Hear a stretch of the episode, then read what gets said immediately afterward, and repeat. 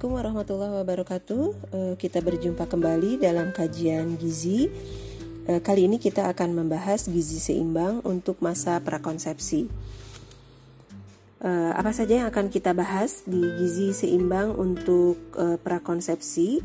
Di antaranya adalah pentingnya gizi seimbang pada masa prakonsepsi, kemudian kebutuhan gizi pada masa prakonsepsi mengidentifikasi gaya hidup dan pola makan sehat pada masa prakonsepsi, dan yang terakhir adalah e, mengidentifikasi permasalahan gizi pada masa prakonsepsi. Gizi masa prakonsepsi merupakan bagian penting dari persiapan kehamilan. Masa prakonsepsi merupakan periode kritis untuk menciptakan hidup sehat, terutama bagi pasangan yang berencana membangun rumah tangga. Prakonsepsi e, berasal dari kata pra dan konsepsi di mana pra artinya sebelum dan konsepsi berarti pertemuan sel ovum dengan sperma sehingga terjadi pembuahan. Jadi prakonsepsi e, artinya sebelum terjadi pertemuan sel sperma dengan ovum atau pembuahan atau sebelum hamil. Periode prakonsepsi adalah rentang waktu 3 bulan hingga satu tahun sebelum konsepsi, tetapi idealnya harus mencakup waktu saat ovum dan sperma matur, yaitu sekitar 100 hari sebelum konsepsi. Masa prakonsepsi pada perempuan merupakan masa sebelum hamil. Perempuan prakonsepsi diasu diasumsikan sebagai perempuan dewasa atau perempuan usia subur yang siap menjadi seorang ibu. Kebutuhan gizi pada masa ini tentu saja berbeda dengan remaja, anak-anak, ataupun lansia. Dalam referensi yang lain disebutkan juga bahwa masa prakonsepsi adalah masa di mana sebelumnya terjadi kehamilan, yakni sejak masa anak-anak, remaja, dan dewasa. Artinya, pada periode anak-anak dan remaja juga tidak dapat diabaikan untuk uh, me mengkondisikan status gizi yang baik ketika memasuki masa prakonsepsi. Selain itu juga masa dewasa karena sebagian e, besar e, orang juga memulai konsepsi setelah memasuki usia dewasa madya ataupun dewasa akhir. Pada masa prakonsepsi, calon ayah dan calon ibu perlu menyiapkan diri agar masa kehamilan, persalinan, dan bayi yang akan lahir akan lahir dalam keadaan e, sehat. Gizi prakonsepsi yang cukup akan mendukung kelahiran bayi yang sehat menurunkan resiko kesakitan pada bayi, menunjang fungsi, fungsi optimal dari alat-alat reproduksi, dan meningkatkan produksi sel telur dan sperma yang berkualitas. Gizi optimal pada masa prakonsepsi juga berperan penting dalam proses pembuahan dan kehamilan. Kecukupan gizi ibu hamil akan mempengaruhi kondisi janin dalam tumbuh kembangnya selama kehamilan. Kekurangan gizi pada masa kehamilan akan menyebabkan ibu kekurangan gizi dan berdampak janin yang dikandungnya juga mengalami kekurangan gizi. Janin yang kekurangan gizi dapat mengalami kondisi bayi berat lahir rendah atau BBLR yang lebih rentan terhadap infeksi dan penyakit dan atau bayi prematur. Bayi dengan kondisi kekurangan gizi dan tidak mendapatkan perbaikan asupan gizi akan tumbuh dan berkembang menjadi anak dan remaja kekurangan gizi. Kondisi ini akan terus berlangsung sampai dewasa. Siklus ini tidak akan berhenti apabila tidak ada perbaikan status gizi pada masa prakonsepsi. Sehingga dampaknya akan menyebabkan calon ayah atau calon ibu dengan status gizi yang kurang. Jadi setidaknya ada dua alasan mengapa calon ibu harus menjaga kondisi gizi sebelum hamil. Yang pertama, gizi yang baik akan menunjang, menunjang fungsi optimal alat-alat reproduksi seperti pematangan sel telur, produksi sel telur dengan kualitas yang baik, dan proses pembuahan yang sempurna. Kemudian yang kedua, gizi yang baik berperan dalam mempersiapkan cadangan energi bagi tumbuh kembang janin. Bagi calon ibu, gizi yang cukup dan seimbang mempengaruhi kondisi kesehatan secara menyeluruh pada masa pembuahan dan juga kehamilan.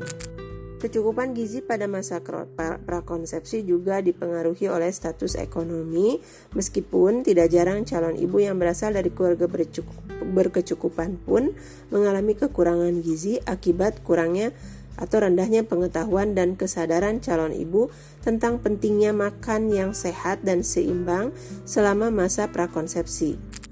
Gizi prakonsepsi sering juga disebut sebagai gizi premarital.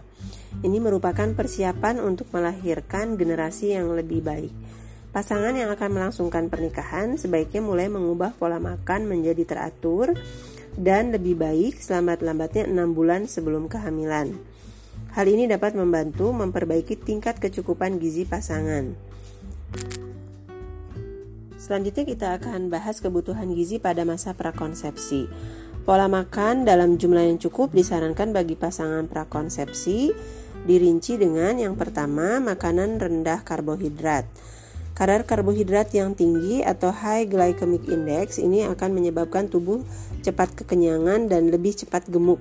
Juga karena kandungan karbohidrat diserap menjadi cadangan lemak e, di mana cadangan lemak yang terlalu tinggi bisa menimbulkan risiko berbagai penyakit yang berkaitan dengan e, kelebihan lemak di dalam tubuh, di mana ini akan mengganggu sistem produksi hormon insulin dan dapat merusak kualitas sperma pada laki-laki. Karbohidrat yang disarankan dikonsumsi adalah kelompok polisakarida seperti nasi, jagung, sereal, umbi-umbian dan disarankan untuk membatasi konsumsi monosakarida seperti gula, sirup dan makanan yang tinggi gula. Untuk e, protein sangat dibutuhkan oleh tubuh pada masa prakonsepsi untuk meningkatkan produksi sperma. Kekurangan protein pada tingkat berat akan memperlambat perkembangan hormon endokrin sehingga kemampuan untuk mengikat hormon androgen menjadi rendah. Padahal hormon ini sangat dibutuhkan untuk merangsang pembentukan sperma. Pada pria dewasa, kebutuhannya sekitar 55 gram protein per hari. Kemudian untuk vitamin C ini berperan penting untuk fungsi indung telur dan pembentukan sel telur dan juga sebagai antioksidan dan melindungi sel-sel organ tubuh dari serangan radikal bebas yang mempengaruhi kesehatan sistem reproduksi. Sedangkan pada pria, vitamin C bermanfaat mencegah kerusakan sperma dan meningkatkan motilitas sperma. Untuk asam folat, ini berperan dalam masa pembuahan dan kehamilan pada trimester 1.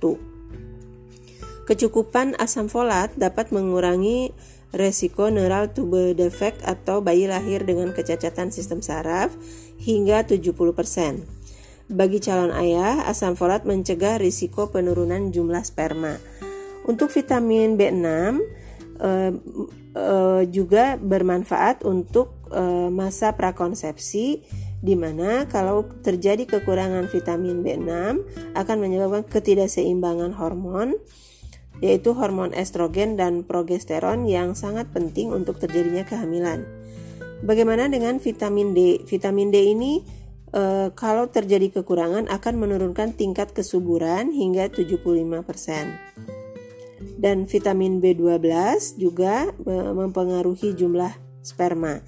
Vitamin E dan vitamin A ini berguna untuk memperlancar produksi sperma yang sehat.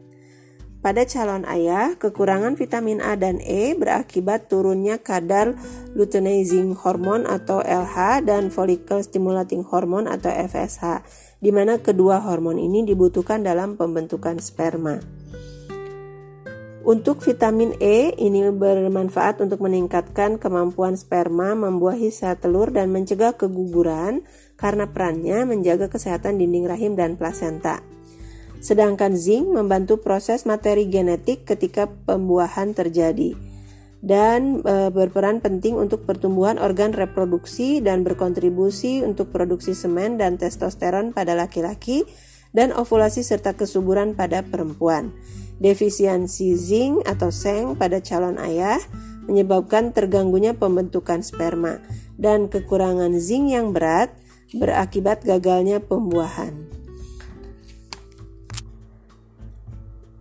Zat besi sangat diperlukan oleh pasangan e, prakonsepsi di mana untuk calon ayah apabila kekurangan e, besi sama halnya dengan calon ibu akan menyebabkan anemia dengan gejala lelah, sulit konsentrasi, mudah terinfeksi mikroorganisme. Dan e, eh, FE ini ternyata sangat penting bagi calon ibu untuk memperlancar ovulasi dan mengurangi risiko ibu e, ketika hamil nanti mengalami anemia gizi besi dan dapat membahayakan ibu dan kandungannya. Bagi calon ayah, anemia bisa menyebabkan terganggunya kebugaran. Kalsium dapat mengakibatkan janin mengambil persediaan kalsium pada ibu ketika kekurangan. Kondisi ini bisa mengakibatkan kerapuhan tulang atau osteoporosis. Fosfor menjaga kualitas sperma dan agar pembuahan berlangsung baik.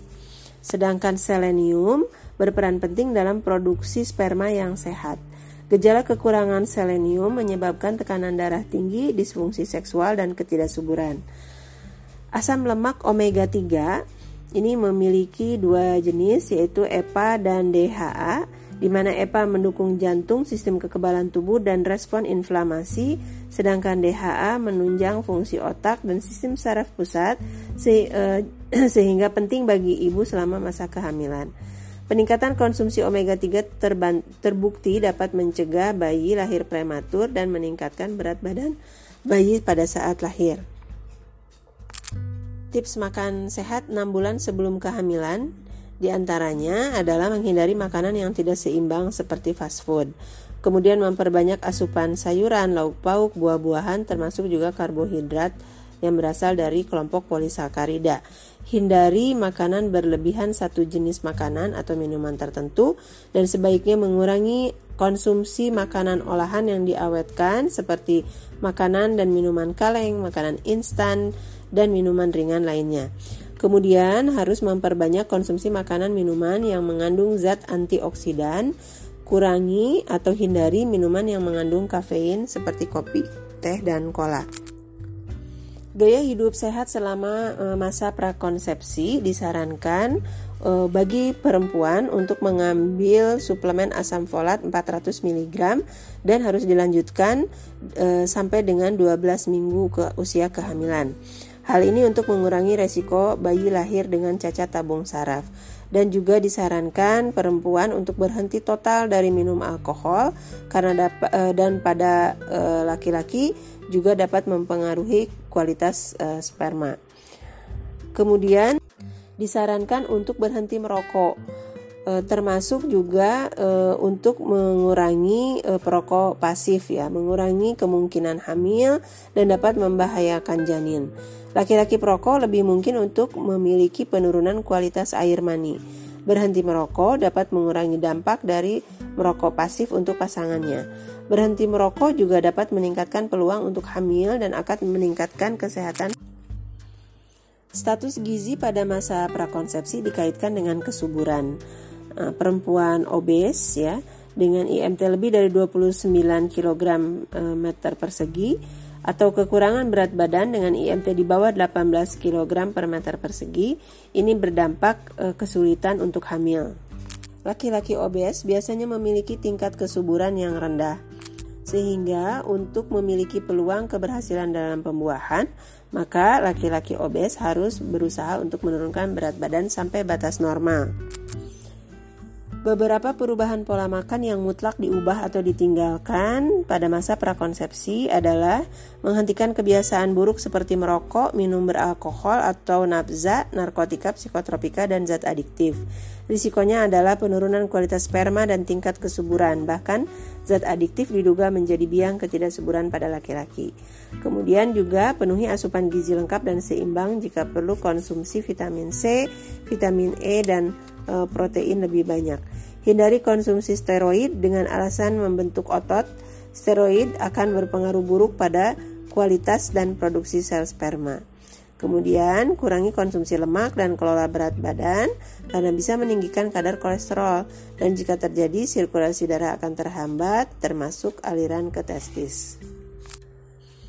Berolahraga perlu diperhatikan untuk pasangan prakonsepsi karena penting agar peredaran darah ke seluruh tubuh berjalan lancar terutama ke testis. Stamina dan daya tahan tubuh juga semakin meningkat jika calon ayah rutin berolahraga. Stamina yang baik mendukung kualitas sperma agar pembuahan menjadi sukses. Gerakan sperma yang gesit dan jumlah sperma yang cukup e, penting untuk keberhasilan pembuahan sel telur.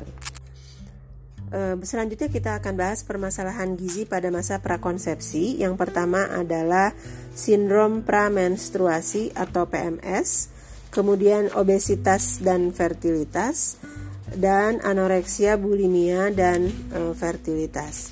Kita bahas satu persatu. Yang pertama PMS atau sindrom pramenstruasi.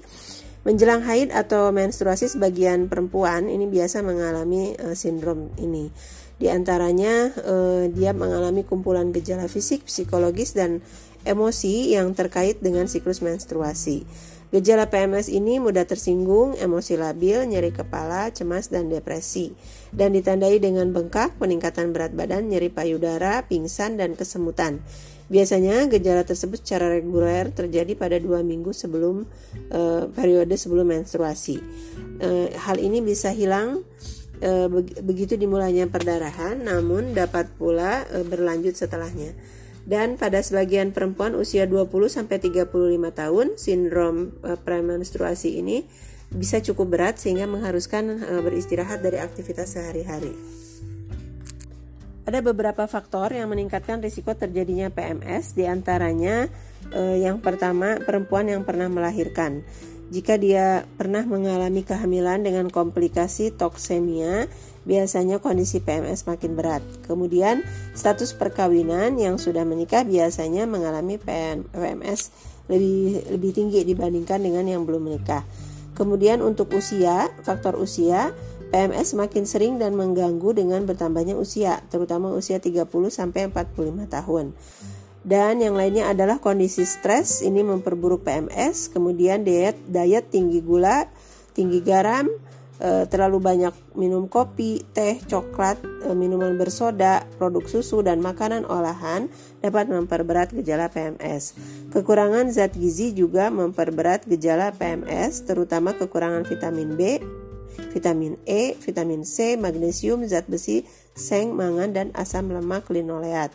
Kemudian juga kegiatan fisik yang rendah atau kurang berolahraga ini menyebabkan PMS makin berat dan merokok serta minuman beralkohol juga memperberat gejala PMS.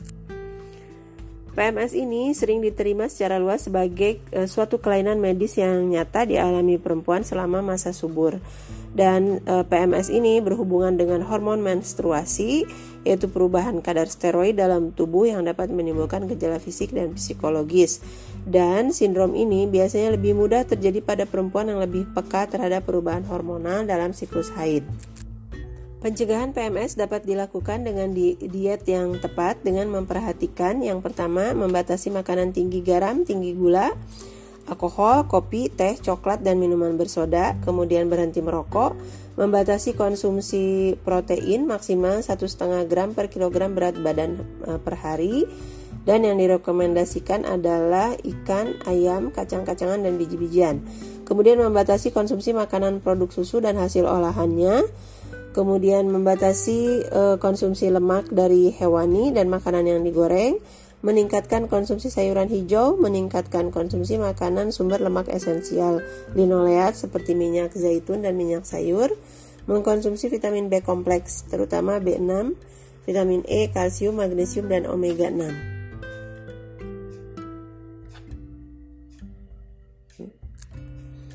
Di samping uh, diet, tidak kalah penting untuk mencegah PMS adalah gaya hidup yang sehat, di antaranya olahraga dan aktivitas fisik secara rutin, menghindari stres, menjaga berat badan, dan juga mencatat jadwal siklus haid dan mengenali gejala PMS. Selanjutnya, masalahnya uh, pada prakonsepsi adalah obesitas dan fertilitas.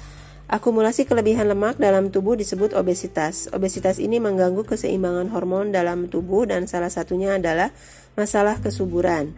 Beberapa keadaan gangguan kesuburan dikaitkan dengan obesitas, di antaranya adalah disfungsi ovulasi karena obesitas.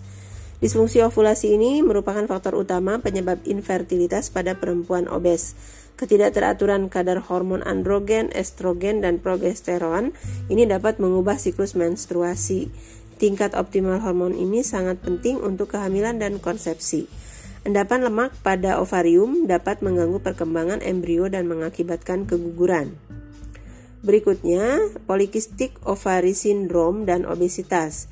Ini merupakan penyebab utama infertilitas pada perempuan dan kondisi subkesuburan. di mana sejumlah besar kista kecil muncul di ovarium sebagai akibat e, dari ketidakseimbangan hormon dan gangguan ovulasi perempuan dan siklus menstruasi sebagai akibat dari kenaikan berat badan tidak sehat dapat berdampak negatif terhadap sistem reproduksi dan menyebabkan sulit hamil. Yang ketiga adalah produksi sperma rendah, e, disfungsi ereksi dan obesitas. Uh, obesitas yang uh, sangat terkait dengan infertilitas pada laki-laki di mana sel-sel lemak memproduksi estrogen. Laki-laki dengan sel lemak lebih memiliki lebih banyak estrogen beredar uh, di dalam tubuh mereka dibandingkan laki-laki berat badan normal. Dan penyebab paling utama uh, umum ya pada laki-laki adalah produksi sperma yang sperma yang abnormal. Untuk mengatasi obesitas dan fertilitas ini e, dapat dilakukan dengan memperbaiki pola gaya hidup dan kebiasaan makan sehari-hari dengan sehat dan teratur, peningkatan aktivitas fisik sehari-hari dengan berolahraga dan aktivitas fisik sehari-hari selain juga meninggalkan kebiasaan-kebiasaan yang tidak sehat. Terapi yang dilakukan di antaranya adalah dengan diet rendah kalori, mengurangi 500 kilokalori energi dari total energi sehari untuk mencapai penurunan berat badan setengah sampai 1 kg per minggu. Prinsip dietnya adalah mengurangi asupan kalori sehari dalam batas tidak membahayakan, mengurangi asupan lemak jenuh seperti santan, gaji hewan, dan minyak, dan makanan tinggi gula seperti permen, coklat, gula, kue manis, dan minuman manis. Dan yang terakhir adalah permasalahan gizi dan kesehatan pada prakonsepsi yaitu anoreksia, bulimia, dan fertilitas. Seperti pernah kita bahas di uh, topik gizi untuk uh, remaja, anoreksia dan bulimia ini uh, juga terjadi pada usia prakonsepsi. Secara singkat, kita bisa mereview kembali seperti yang pernah dibahas pada gizi seimbang untuk remaja bahwa anoreksia ini adalah uh, gangguan pola makan seperti halnya pada bulimia. Ada perbedaan sedikit antara uh, poli, uh, anoreksia dan bulimia. Anoreksia ini mencoba untuk tidak uh, makan dalam jumlah banyak makannya sangat dibatasi dan sering memeriksa berat badannya. Tubuhnya sangat kurus tapi uh, dia memiliki persepsi bahwa tubuhnya uh, besar atau gemuk. Kemudian selalu e, membatasi jumlah makanan yang dikonsumsi dan e, terlihat tampak e, sangat kurus kemudian bahkan mungkin terlihat e, depresi kemudian untuk bulimia dia memiliki e, selera makan yang berlebihan e, kemudian dia akan menyesal e, dan mengeluarkan kembali makanan yang dikonsumsinya dengan mencolok-colok e, rongga mulutnya memuntahkannya atau juga dengan mengkonsumsi uh, obat pencahar. Anoreksia bulimia ini uh, selain terjadi pada usia remaja ya terjadi pada dewasa muda ini dan uh, gangguan makan ini termasuk jenis penyakit yang dapat diobati umumnya berkaitan dengan depresi, penyalahgunaan uh, zat atau gangguan kecemasan. Konsekuensi kesehatan yang terjadi uh, pada anoreksia dan bulimia adalah tenggorokan yang sering meradang, kemudian peradangan pada kelenjar air liur di daerah leher dan rahang, gigi menjadi lebih sensitif dan sering terpapar karena sering terpapar dengan asam lambung, gastritis dan gangguan pencernaan lainnya, dehidrasi, gangguan elektrolit akibat kekurangan cairan dan pada akhirnya akan menuju pada gangguan jantung. Anoreksia dan bulimia merupakan gangguan makan yang menjadi salah satu faktor etiologi oligomenore yaitu suatu keadaan di mana siklus menstruasi memanjang lebih dari 35 hari, sedangkan jumlah perdarahan tetap sama. Penderita oligomenore e, akan mengalami menstruasi yang lebih kurang dari biasanya. Tetapi jika berhenti, siklus menstruasi ini berlangsung selama lebih dari tiga bulan atau keadaan yang disebut amenore sekunder. Dapat pula menimbulkan PCOS. Baik, uh, seluruh uh, materi untuk tema gizi seimbang masa prakonsepsi telah kita bahas. Uh, sampai berjumpa pada materi gizi seimbang untuk uh, periode kehidupan yang lainnya. Untuk materi selengkapnya dapat Anda peroleh pada buku dasar ilmu gizi kesehatan masyarakat yang saya tulis. Terima kasih atas perhatiannya. Sampai jumpa. Assalamualaikum warahmatullahi wabarakatuh.